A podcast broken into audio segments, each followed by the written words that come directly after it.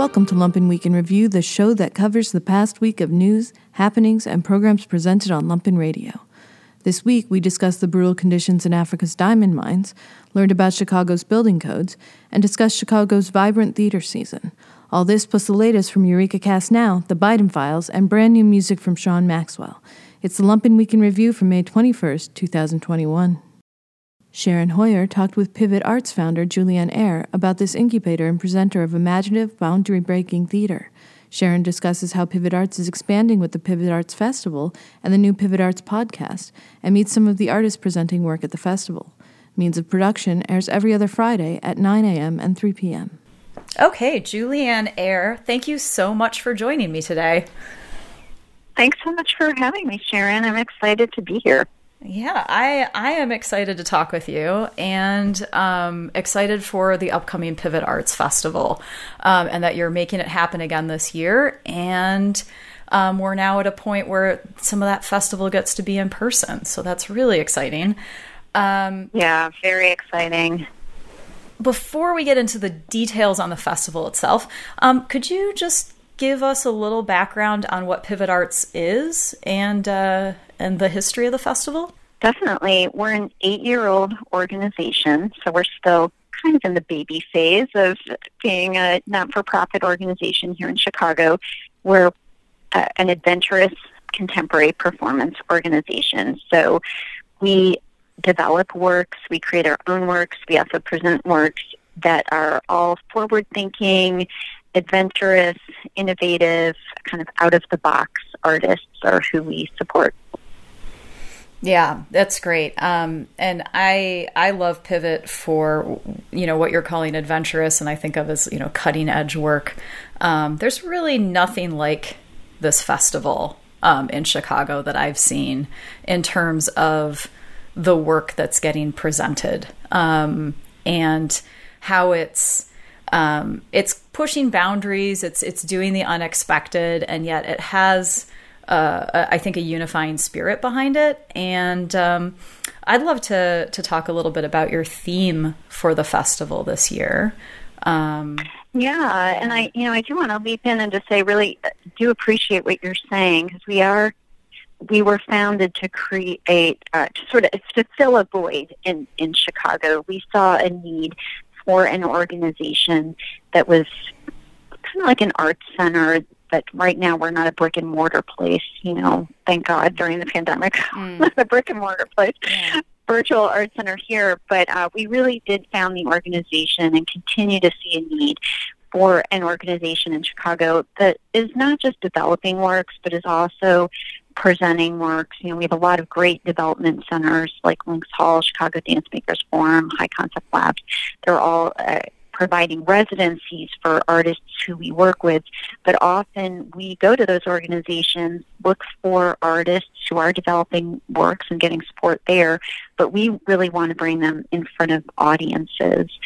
And I'll add that the works that we curate, that we present, that we produce, while being adventurous, uh, we also really have a lot of different kinds of audiences in mind. We try to tell diverse stories, um, and we really want to make performances accessible for many people.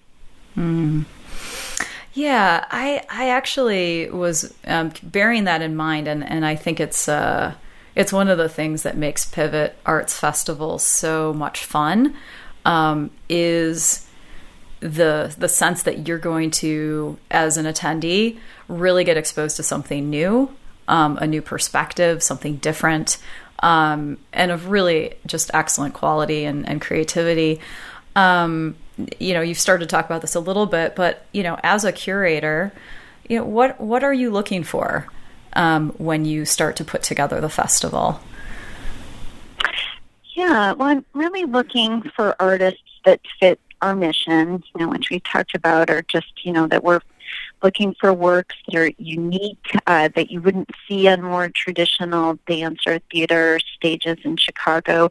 Uh, a lot of the artists that we work with are multidisciplinary, so they might be a dance artist that has a live band and uses text in their work.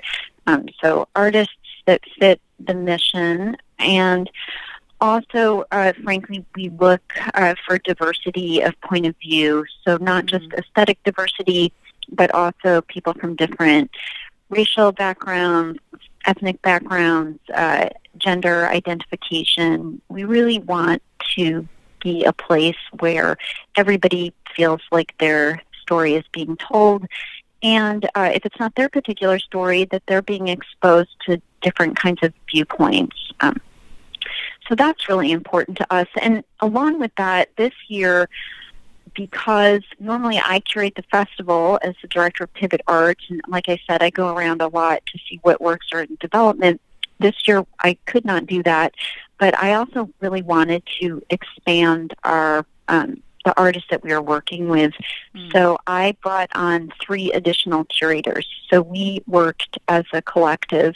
It was me, and uh, two dance artists and curators, Aaliyah Christina mm-hmm. and Ashwaty Chennat, mm-hmm. and then uh, Tanya Palmer, who was the longtime literary manager at the Goodman Theater. Mm. So the four of us uh, really worked in tandem together. We had an application process this year for the first time. Again, usually we invite people whose work we're familiar with that just became really hard with the pandemic and also, again, wanting to just expand who we work with. Uh, so we put out a call for applications and selected people not just based on the quality of their work and the kind of work they were proposing to do, but also just frankly, it came down to logistics. If someone mm. came to us with a great idea for a six person dance piece that was 90 minutes and needed to be inside, that just was not happening this right. year. you know, uh, right. uh, so this year we we also really looked to create works that were safe for the pandemic.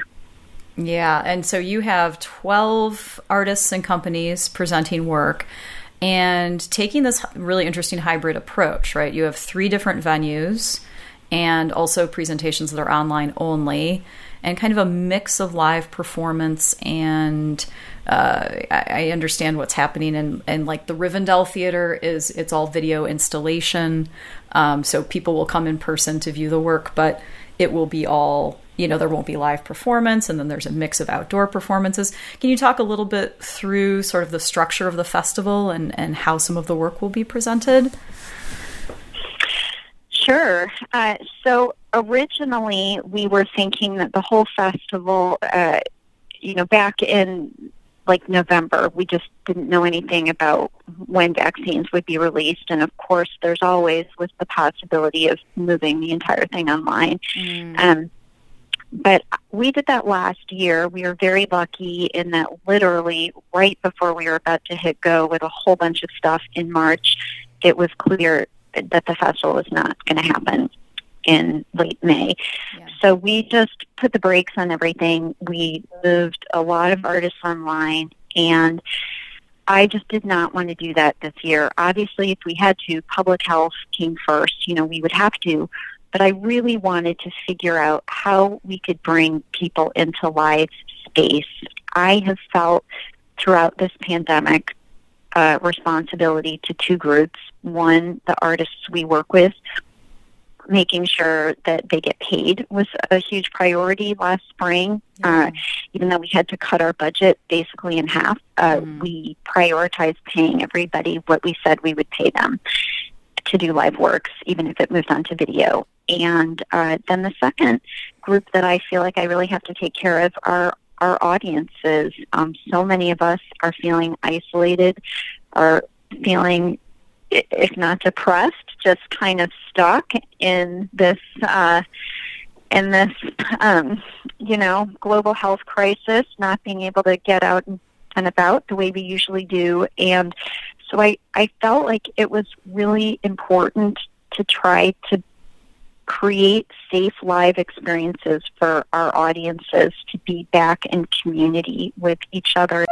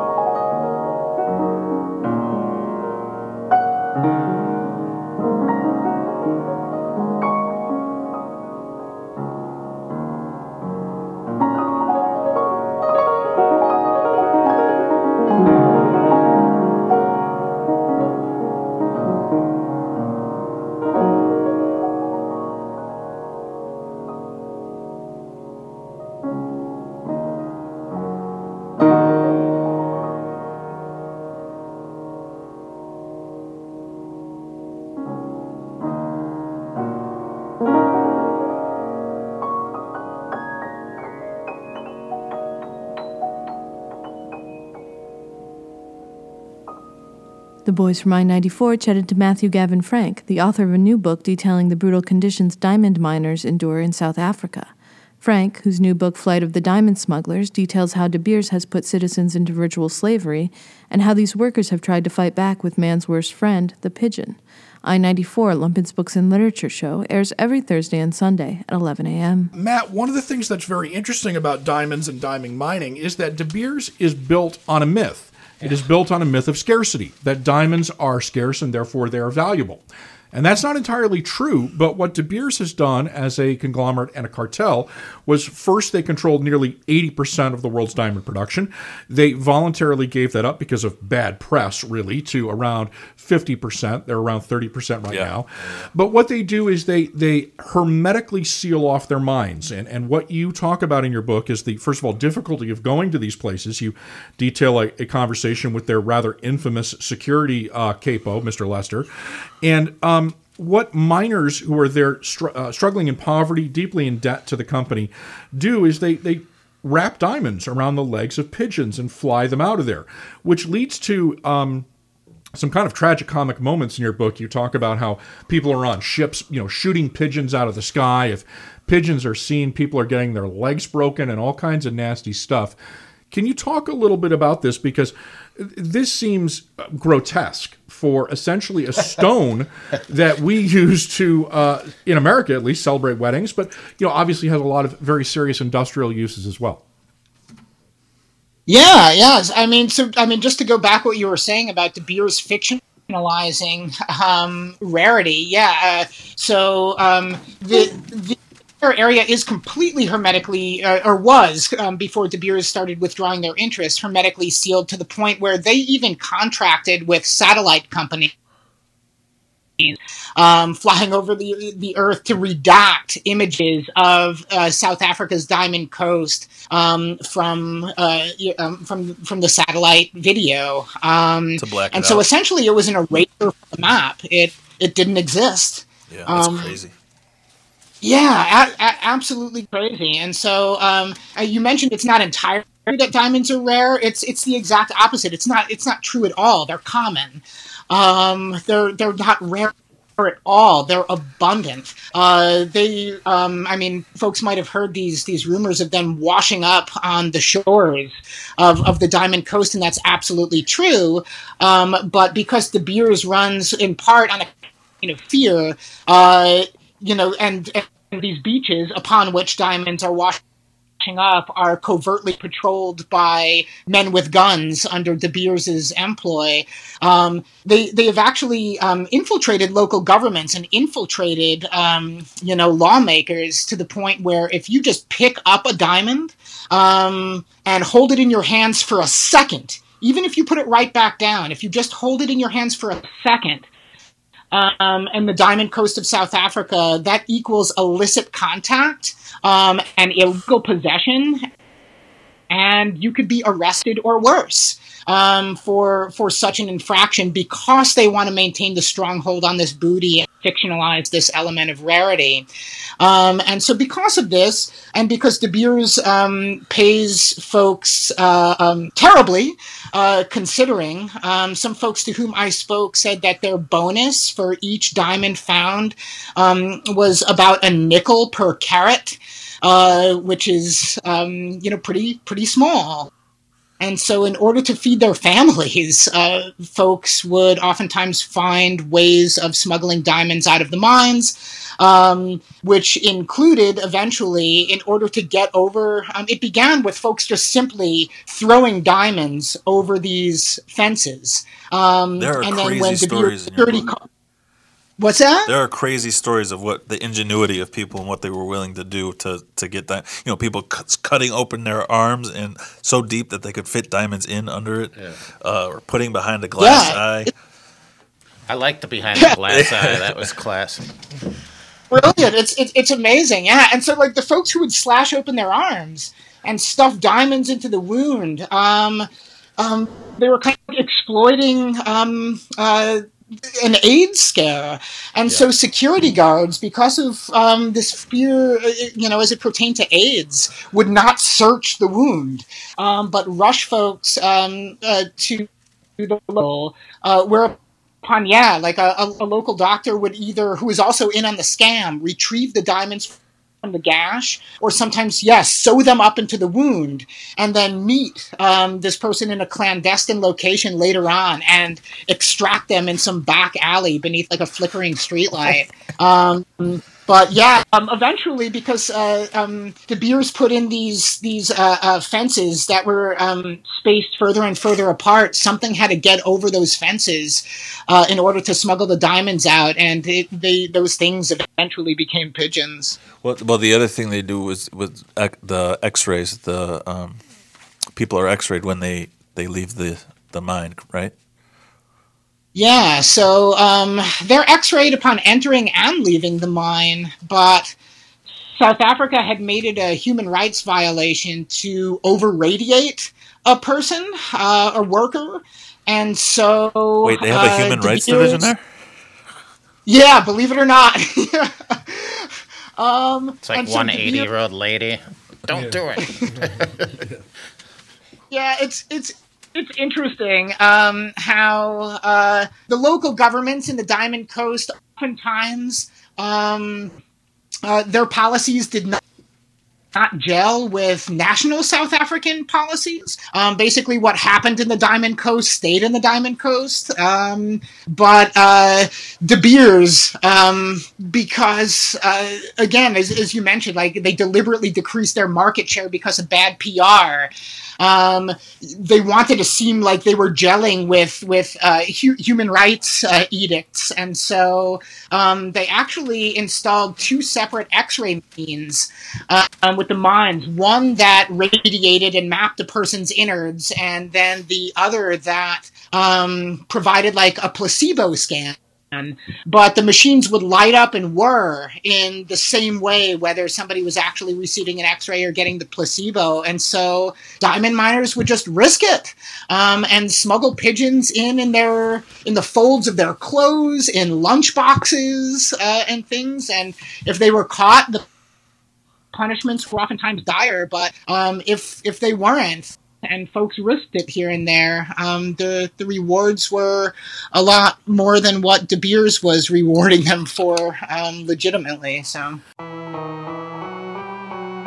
There seems to be no way out of Port Nolloth but the way you come in. There is no road south along the coast, and the public road north dead ends at barricades and security guards who stand up from fold out chairs, their guns clapping their hips like pterodactyls, prepared to ask confused travelers the nature of their business here. Beyond these guards, the road to Oranjemund, Namibia is private, closed off to all except those who labor in or direct the trade. My heart is disturbed by the knowledge that the Khoi people who once called this area where the water took the old man away. In one brochure, I learned that by old man, the Khoi were likely referring to God. The Port Nolloth De Beers hub is as haphazard as an Indiana rail yard. Equipment parts that once belonged inside boats and tractors and trucks scattered willy nilly and rushing in the sea air.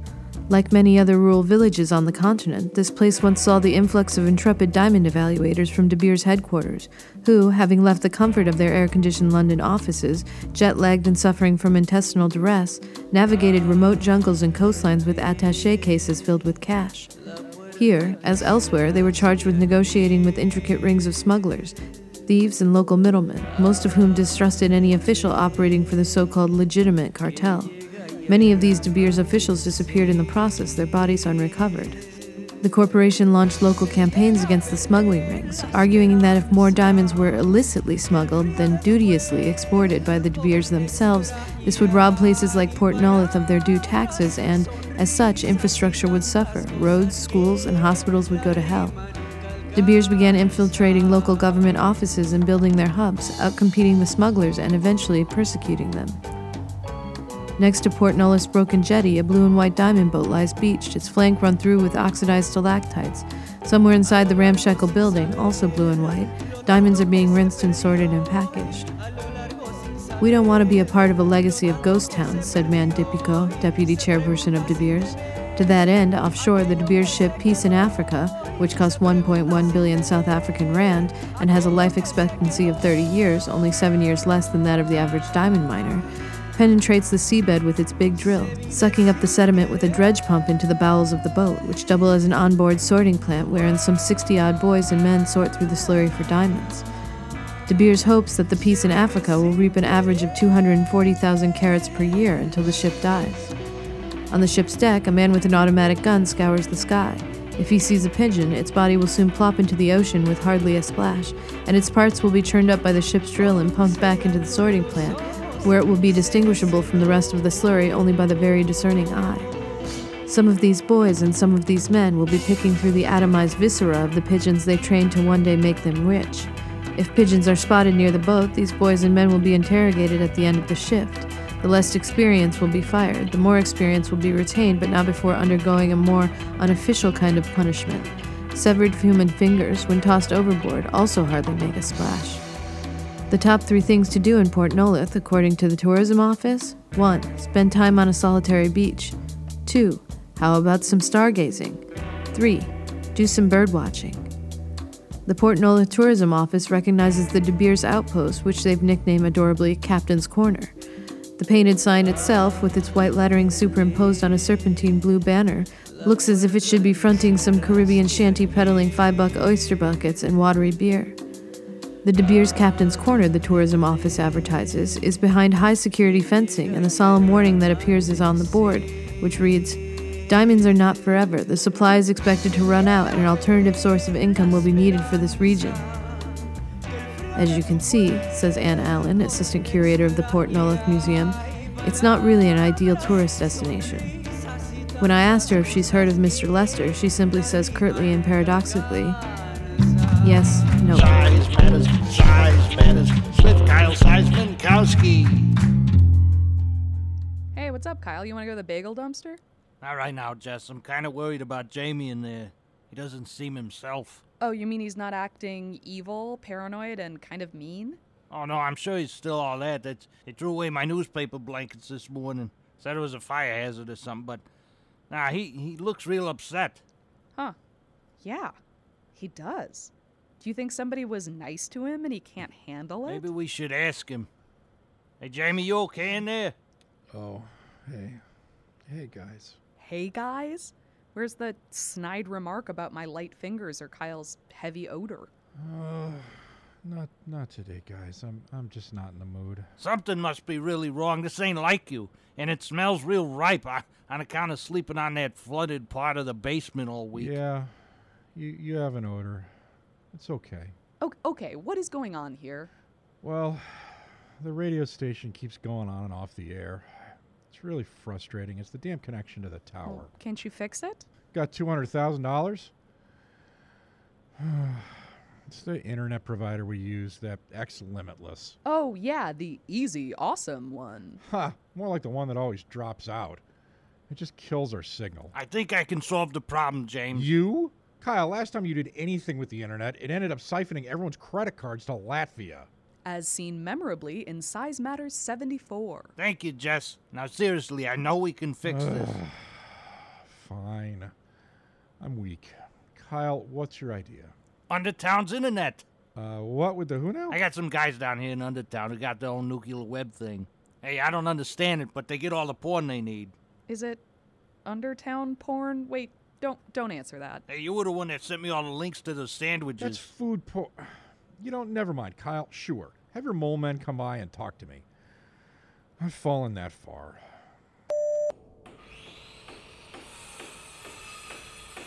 Dang, what the heck is that? That is a 30 meter Earth station. It looks like a giant satellite dish. Is the CoPro's roof gonna support that? Uh, huh, you know, I hadn't thought of that. Eh, That's over Billy's place. If anything happens, I'm sure I'll be fine. What a tender heart you have. Yeah, but check this out. Kyle actually made good. Wow, clear as a bell. Yeah, even better. These guys are installing it for free. All I have to do is broadcast some crap in the overnight hours. Man, it's saving us thousands. Like infomercials? Are you allowed to do that? No, it's more like folk music and some avant-garde stuff. It's it's not real different than what we actually do anyway. And if by God, Jess, if you tell them that, Hey, come on. You know I'd never yuck your yum. yeah, I'm s- I'm sorry. This is just taking a lot out of me. Yeah, I mean, I get it. Uh, when the radio goes down, you can't make the regular offerings to your Dark Lord and Master. Yeah, exact. Wait, how did you know about that? Hey, Jameson, it looks like we're all set and locked in up here. I just gotta give you the tape for the overnights. Kyle, listen to some of this stuff. It's it's kind of weird. Are you sure this is what they want? Yeah, that's what Igor tells me. Okay, hell with it.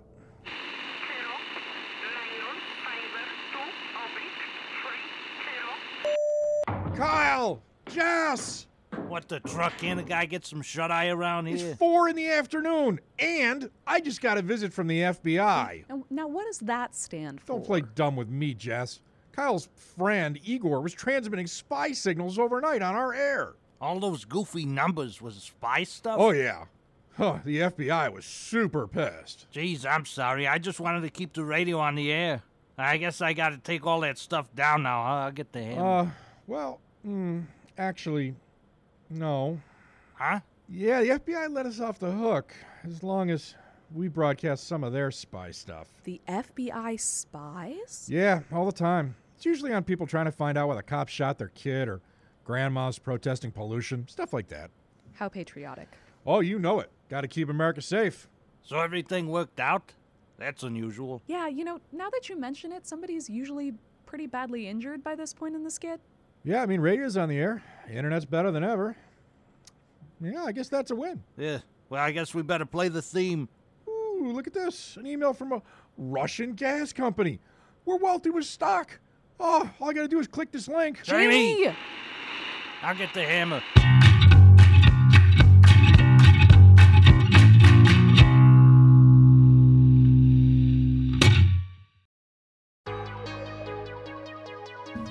This week on the Biden files, masks come off for the vaccinated, Republicans say no to a truth commission, Trump paid spies to trail his own cabinet members, a pipeline pays a ransom, Israel defies Biden, and Devin Nunes got Trump to issue a grand jury subpoena to try to unmask a Twitter parody account. We're not kidding. These are the Biden files. Day 115, May 14th. In a major step forward for America, federal health officials said people who are fully vaccinated may stop wearing masks or maintaining social distance in most indoor and outdoor settings, regardless of size. The new advice is a watershed moment in the pandemic. Masks also ignited a bitter partisan divide in the United States and became a badge of political affiliation. But permission to stop using them is hoped to be a major incentive to the many millions who are still holding out on vaccination. Just over 40% of the United States has been fully vaccinated. The House Homeland Security Committee agreed to create a bipartisan independent commission to investigate the January 6th attack on the Capitol. The deal would form a 10 person panel, half appointed by Democrats, including the chair, and half by Republicans, to conduct an investigation, make recommendations, and issue a final report. Subpoenas require bipartisan support.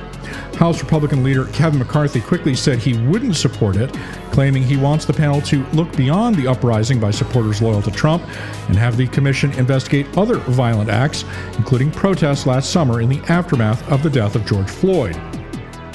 The fact that the two are not related did not stop McCarthy claiming the panel would thus have a, quote, short sighted scope that does not examine interrelated forms of political violence in America.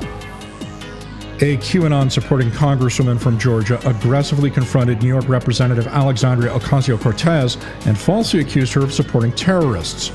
Representative Marjorie Taylor Greene reportedly approached Ocasio Cortez and shouted questions at her about her support of Antifa and Black Lives Matter. Ocasio Cortez did not stop to answer Greene, but instead turned around and threw her hands up in the air in exasperation.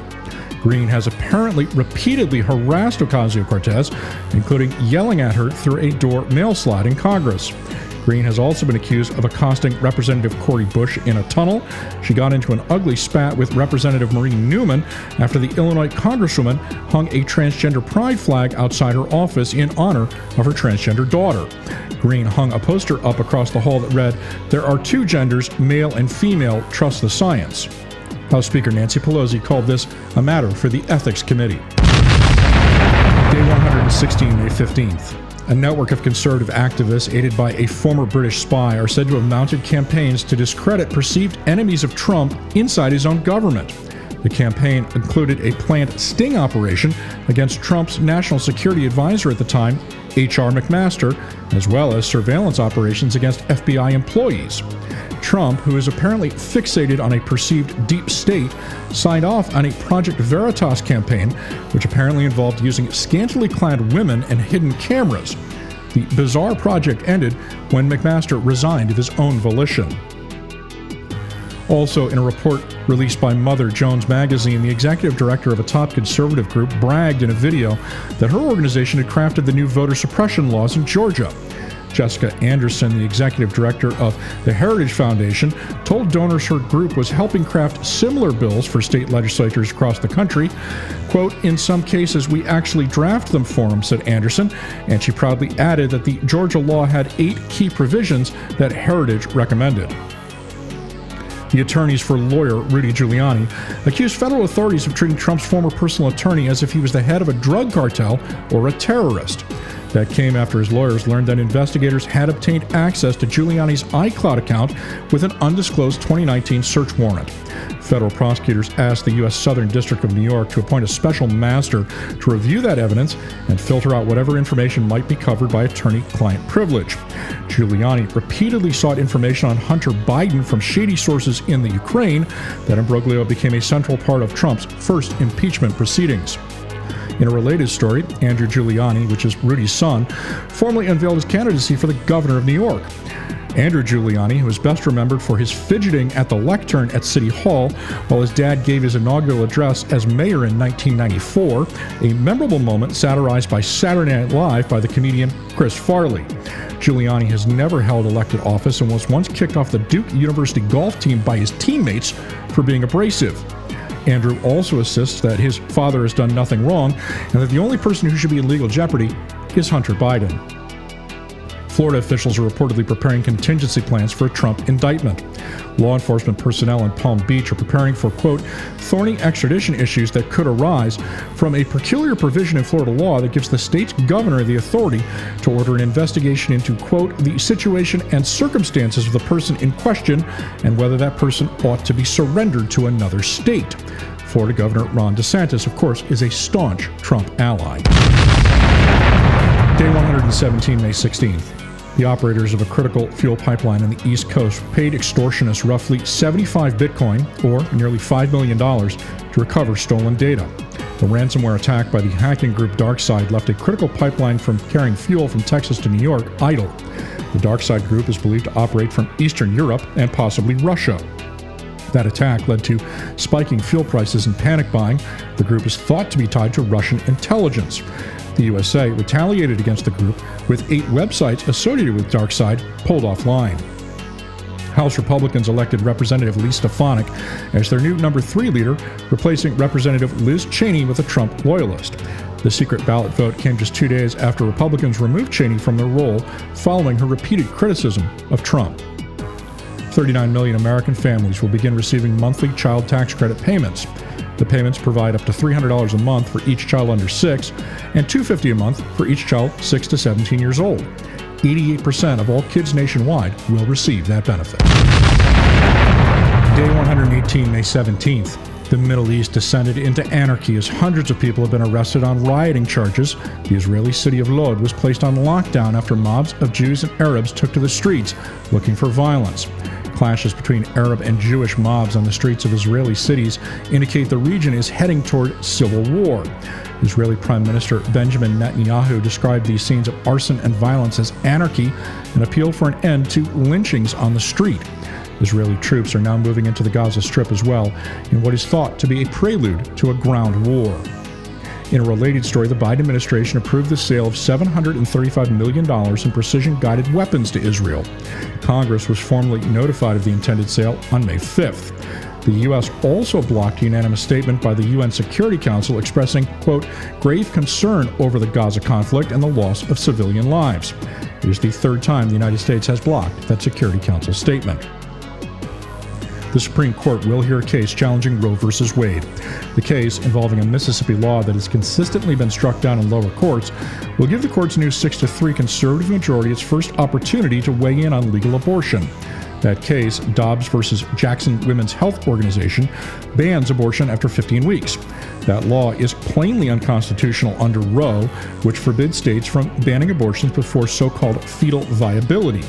The law was blocked in 2018, with a federal judge saying the legal issue was straightforward and questioning the state lawmakers' motives in enacting it.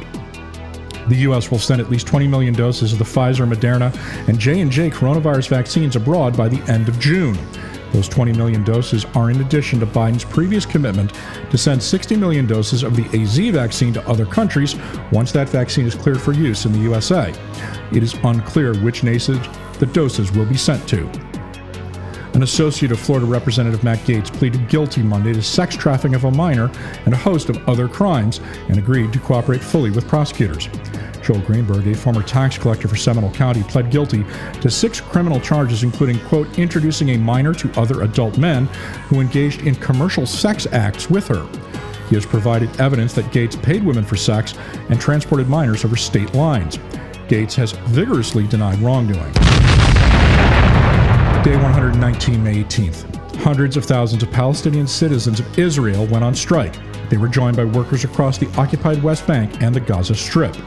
Millions of Palestinians joined the general strike to protest their shared treatment by Israel in what many Arabs described as an unprecedented show of political unity. President Biden has reportedly warned Prime Minister Benjamin Netanyahu of Israel that he could only delay growing pressure from the international community so long, and that Israel will have to change its approach to Hamas. Israel has waged an intensive bombing campaign of the Gaza Strip in an effort to destroy Hamas. Representative Rashida Tlaib also confronted President Biden during a stop at a Detroit auto plant over his support for Israel amid its bombing campaign. Tlaib urged him to stop enabling a government she said was committing crimes against Palestinians. Her remarks echoed a speech she delivered last week on the House floor telling the president he must do much more to protect Palestinian lives and human rights. Tlaib's family happens to live in the West Bank. Biden shook Tlaib's hand after the conversation and later praised the Congresswoman during his public remarks at a factory in Dearborn. The Republican dominated Maricopa County Board of Supervisors in Arizona called for an end to an audit of election results there. They unanimously agreed to send a response to claims made last week by Arizona's Republican State Senate President Karen Fann, who wrote to the Board of Supervisors alleging the county was not complying with legislative subpoenas, didn't properly secure the chain of custody of ballots, and deleted data. Fann's letter claimed that there were, quote, a significant number of instances where the number of ballots in batch differed from the number detailed on a slip accompanying those ballots. Response from Maricopa County supervisors read, quote, It is obvious that your contractors have no understanding of how the process works. It said some of the so called discrepancies were, in fact, not discrepancies, but accurately reflected the process for duplicating damaged ballots. Fann's letter drew the attention of Trump, who blasted out an email through his Save America PAC calling those claims devastating. Those claims are also apparently false. The House has voted to approve a bill aimed at addressing hate crimes against Asian Americans and Pacific Islanders. The bill, which passed in a bipartisan 364 to 62 vote, addresses a massive uptick in attacks against Asian Americans since the pandemic began. President Biden say he will sign the bill, which has already passed the Senate. And Trump's Justice Department used a secret grand jury subpoena to identify the person behind a Twitter account that mocked Representative Devin Nunes. The California Republican attempted to sue the owners of two parody accounts and Twitter in 2019, claiming that the nameless critics had tried to intimidate him and, quote, intended to generate and proliferate false and defamatory statements. Twitter fought the subpoena and asked a federal judge to rule on whether the Justice Department might be abusing criminal law enforcement power to retaliate against a critic of a close ally of Trump. The person who operates one of those accounts, Nunes Alt, appeared to be surprised by the filing, tweeting that there was nothing remarkable about them and adding, So then, why am I being sued by a U.S. congressman? Why would the DOJ ever target me? Is it the mean tweets and bad memes? Nunes had been previously told by a judge he could not sue an account that pretended to be his mother, nor another pretending to be a cow. Nunes has also previously railed against secret subpoenas, notably in his defense of Michael Flynn and Trump. Day 120, May 19th. New York State has apparently pivoted from a civil into a criminal investigation of the Trump organization. In a terse statement, New York State Attorney General Letitia James said, quote, We have informed the Trump organization our investigation into that organization is no longer purely civil in nature. We are now actively investigating the Trump organization in a criminal capacity, along with the Manhattan District Attorney. Manhattan District Attorney's Office has been chasing a criminal probe into the Trump organization for almost two years, focusing on, quote, possibly extensive and protracted criminal conduct, including bank, tax, and insurance fraud. The moves ramp up the pressure on the embattled former president and real estate mogul. Trump called the probe of his company corrupt and, quote, in desperate search of a crime. The U.S. pressed Israel for a significant de escalation and ceasefire as casualties continue to rack up in the Gaza Strip. Israel refused, with Prime Minister Benjamin Netanyahu saying the nation would press ahead with a fierce military offensive. Netanyahu is under investigation for wide ranging corruption, is seen as having little incentive to stop the fighting. Following four deadlocked elections in the past nine months, Netanyahu is unable to form a government, but with war underway, has been suddenly relieved of the pressure to step aside. Senator Mitch McConnell said he would oppose the creation of an independent commission to study the attack on the Capitol in January. The move came as leading Republicans scramble to bury what is a bipartisan proposal as it heads to a vote in the House. The inquiry has been desperately opposed by Trump, who called on Republicans, quote, to get much tougher and oppose the inquiry unless it was expanded to look at murders, riots, and fire bombings in cities run by Democrats. Multiple Republicans say they support the inquiry. Texas Governor Greg Abbott signed into law legislation that prohibits abortion once a fetal heartbeat is detected, effectively banning abortions in that state before many women even know they're pregnant. The bill also allows any citizen to file a lawsuit against abortion providers and anyone who aids or abets the performance of the procedures, such as a nurse. The bill, which is clearly unconstitutional under Roe, is part of a wave of Republican efforts to get abortion cases in front of the Supreme Court. According to a new book, Behind the Scenes, President Obama called Trump a madman, a racist, sexist pig, that lunatic, and a corrupt mother. Er. Trump's antipathy toward Obama is well known, with him embracing the racist birther conspiracy that claimed Obama was not qualified to be president. Obama's feelings are also well known but have rarely been reported in such blunt detail. Obama also first preferred the prospect of Trump to Ted Cruz, saying that Trump is nowhere near as clever as the Texas senator. Day 121, May 20th. Tennessee's Republican Governor Bill Lee signed a bill requiring businesses and government facilities to post a sign indicating if they allow transgender people to use their bathrooms, locker rooms, or changing rooms associated with their gender identity. The bill also would open public schools up to lawsuits if they allow transgender students or staff to use bathrooms or locker rooms that match their gender identity. The Tennessee bill defines a person's sex as, quote, a person's immutable biological sex as determined by anatomy and genetics existing at the time of birth. LGBTQ advocacy groups called the bill offensive and humiliating. U.S. Capitol Police are now conducting a criminal investigation into the grand jury subpoena issued to Twitter seeking information about a parody Twitter account that mocked Representative Devin Nunes. Trump's Justice Department had issued the subpoena in an attempt to identify the person behind the Nunes alt account. The subpoena is allegedly related to a threat made about Mitch McConnell. The owner of the Nunes alt account professed bafflement at that allegation. Senators have introduced bipartisan legislation that would be the most significant overhaul of the U.S. Postal Service in years. The Postal Service Reform Act of 2021 is an unexpected bipartisan compromise in a divided Congress. The legislation would eliminate the requirement that the agency pre fund its health benefits for retirees and would integrate its health care with Medicare. That would save the agency more than $40 billion over the next decade. The Postal Service would issue a detailed report on its finances to Congress every six months and maintain a delivery standard of six days a week. Post Office, which is supposed to be self sustaining, has lost $87 billion in the last 14 fiscal years. It is projected to lose another 10 billion this year. And the FBI is now investigating a scheme to illegally finance Senator Susan Collins' reelection bid. A U.S. defense contractor is alleged to have illegally donated $150,000 to a super PAC and then reimbursed family members for donations to Collins' campaign. There is no indication that Collins or her team were aware of those donations. These are the Biden files. Kiefer Dunn chatted with the former Chicago building commissioner, Stan Kaderbek. Kaderbek discussed public service and safety and the ins and outs of what it's like to be the city's chief building regulator. Buildings on Air airs the first and third Saturday of the month at 2 p.m. Stan Kaderbek. Stan, how are you? Fine, Kiefer. Yeah, th- thanks for coming to the show. Um, Stan, uh, for, for uh, listeners, is a structural engineer uh, by trade uh, with decades of experience. Uh, maybe most famous is the man who shut down uh, Wrigley Stadium for building violations uh, during your time regular, as regular season, by the way. yeah during during your time as building commissioner Yeah. here in Chicago.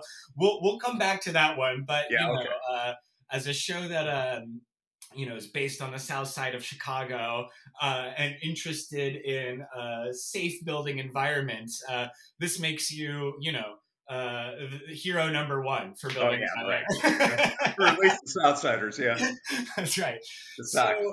So, yeah. So, um, you know, maybe you could just get, uh, fill us in on your background a little bit. You know, I know you're, you're structural engineer. I think mostly in the world of infrastructure, right? Right, right. So, uh, I mean, I got my start at CTA. Mhm. Um, worked over there for a good number of years. I enjoyed it. Uh, went to a consultant, and then went to the city. Uh, and I spent uh, like 12 and a half years at the city um, as both uh, commissioner, uh, deputy commissioner of bridges and bridges and transit, Uh-huh. and then uh, buildings. All right, I was first deputy commissioner and then commissioner. So, yeah, how does how does one become the commissioner of buildings? Like, how do how do you get that gig? Uh, well, you know, uh, so I worked for a woman. Uh, what was her name? Uh, I can't remember it. Uh, it's on the tip of my tongue, but um, I worked for her, and uh, she retired. Uh-huh. Right, or she was kind of pushed out because uh, she had uh, she was involved in the E two disaster and porch disaster yeah. and they brought me in as the only structural engineer in the building department. Right. Which is very you know, interesting. yeah. yeah, I was, you know, you would think the building park would have a ton of structural engineers, or at least more than me. and uh, no, but uh, so she had a rocky go of it, and then uh, you know, basically, I talked to, uh, I made it clear that I was interested, and uh, I became commissioner. Yeah, and I yeah, I mean the kind of context of those disasters is interesting, right? I think uh, really there's a kind of real need for technical expertise at the top. Maybe you can give us some context. I'm you know I'm roughly familiar with the the sort of porch incidents of of that time, um, but I, you mentioned another one. Was it E two? I'm not familiar. too. Right. So that there was a, a club on the uh, near south side, and uh, somebody had pepper sprayed uh, another guest. All right, Thanks. and suddenly there was this bolting for the door. All right? Mhm. and uh, it was down an emergency exit or something, and a whole bunch of people got piled up, and uh, several people, uh, maybe ten people, died Oh wow. and uh, you know they uh, ultimately took the guy to court who owned the building, and uh, you know uh, he had to cough up uh, major cash, and uh, you know he was held liable. Yeah, and and the the sort of porch incidents too. Um, you know, I think that that that was uh, uh, there was kind of one major porch collapse that Right. resulted in some fatalities, but but also, if I remember right, it was kind of a series of incidents over a few years, right? Right, right. Um, of sort of just like underbuilt porches uh, or poorly maintained porches that, that were dangerous. Yeah, poorly maintained probably, but Mhm. even the the new porches that were built weren't exactly built to uh, standards that you would sit there and say, you know, this is a safe porch. Mhm. All right. Uh, they uh, use expansion anchors in the uh, uh, the masonry, uh, but they didn't go in far enough, Mm, mhm. and uh, the, you know, they're, it's they were uh, fascia block on the uh, buildings. Mhm. And uh, what happened at Wrightwood, uh, I guess, was uh, the uh, expansion anchors pulled out of the wall Mm, and came down. You Yeah. know, they, they overloaded the, the porch, but you know they came down. Right. And so we enacted. Uh, I I remember one of the first jobs I had as deputy first deputy was uh, we rewrote the code for uh, porches Right. And really erred on the side of safety Uh, you could land a, an airplane on the, the damn thing. You know? you know, it was 100 pounds per square foot, and uh, you know we had all these connections and everything. And actually published a porch guide how to how to build a porch, yeah. uh, get it through buildings. You know, uh, yeah, it was that was the uh, the whole thing. Uh, make porches safer, all right? But there still a lot of porches out there. You know, there's 300,000 buildings or something Mm-hmm. like that in Chicago. And I cannot physically be at every porch. Mhm. Right, right, right, right. And, you know, some of them are just, you know, winders on uh, small exit stairs, you know. yeah, But uh, every time something happened on a porch, they call me and say, well, Commissioner Kaderbek, you know, why is this happening and all this?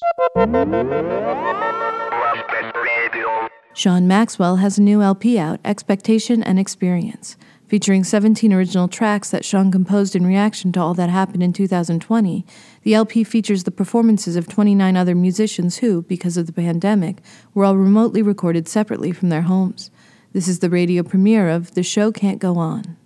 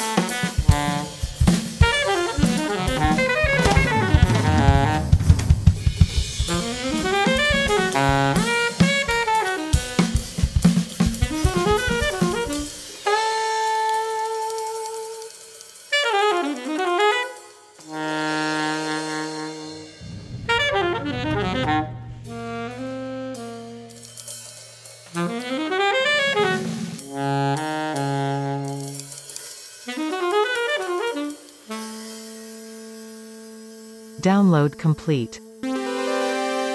Now playing, Eureka Cast Now. Inspire curiosity. Imagine science. Uh, I think it's time for a well, a new mid-show segment that uh, that I've brought for you, and that is updates from the Chicago Neighborhood Database. You've been uh, working quite hard, or at least your company, uh, the Tech Tech Brothers, has Yeah. been working rather diligently on this new project. Um, One of the more important parts of new media, which is the laboratory that I work at at Tech Brothers, is the collection and the combination of of data, of, of media, of, of news, of information, specifically on Chicago.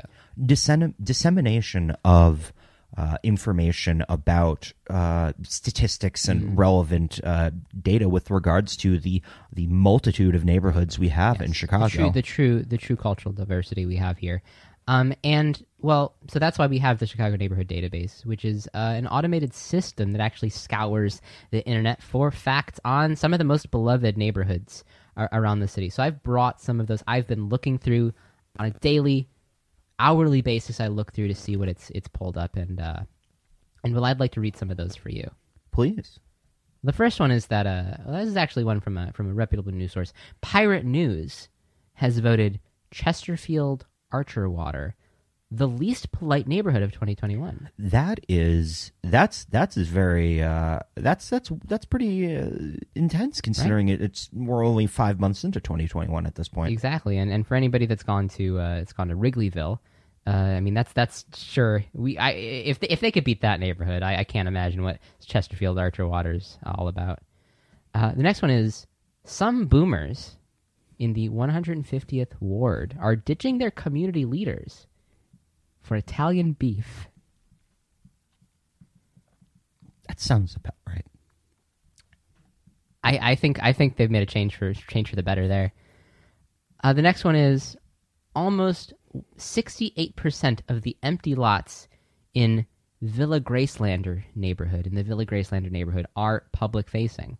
Um, so that's more than half of their empty lots are right there for everybody to see. I don't know what that's a sign of, but it sure is interesting.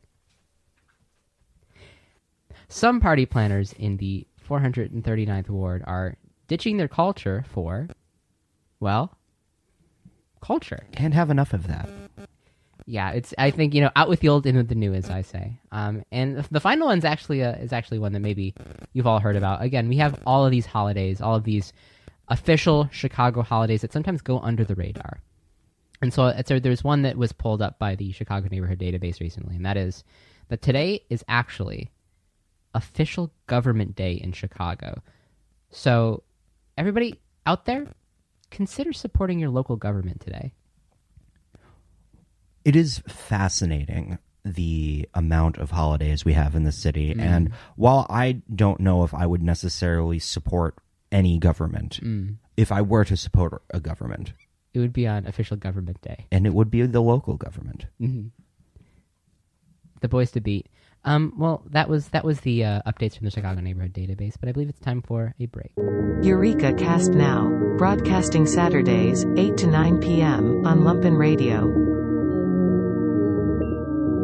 The Lumpen Week in Review is produced by the staff and volunteers of WLPN LP Chicago, the community radio of the future. The Week in Review is overseen by Jamie Trecker, voiceovers by Shanna Van Volt, additional production by Cole Eisenberg, Julie Wu, Sergio Rodriguez, Neil Gaynor, Lane Gerbig, Alexander Jerry, John Pietrowski, Ari Shellist, and Annie Klein. Live music production by Ari Shellist. The Lumpen theme, background, and interstitial music is by Mike Perkins. The Lumpen radio sting is by Dan Jugel. For more information on Lumpen Radio, visit lumpenradio.com.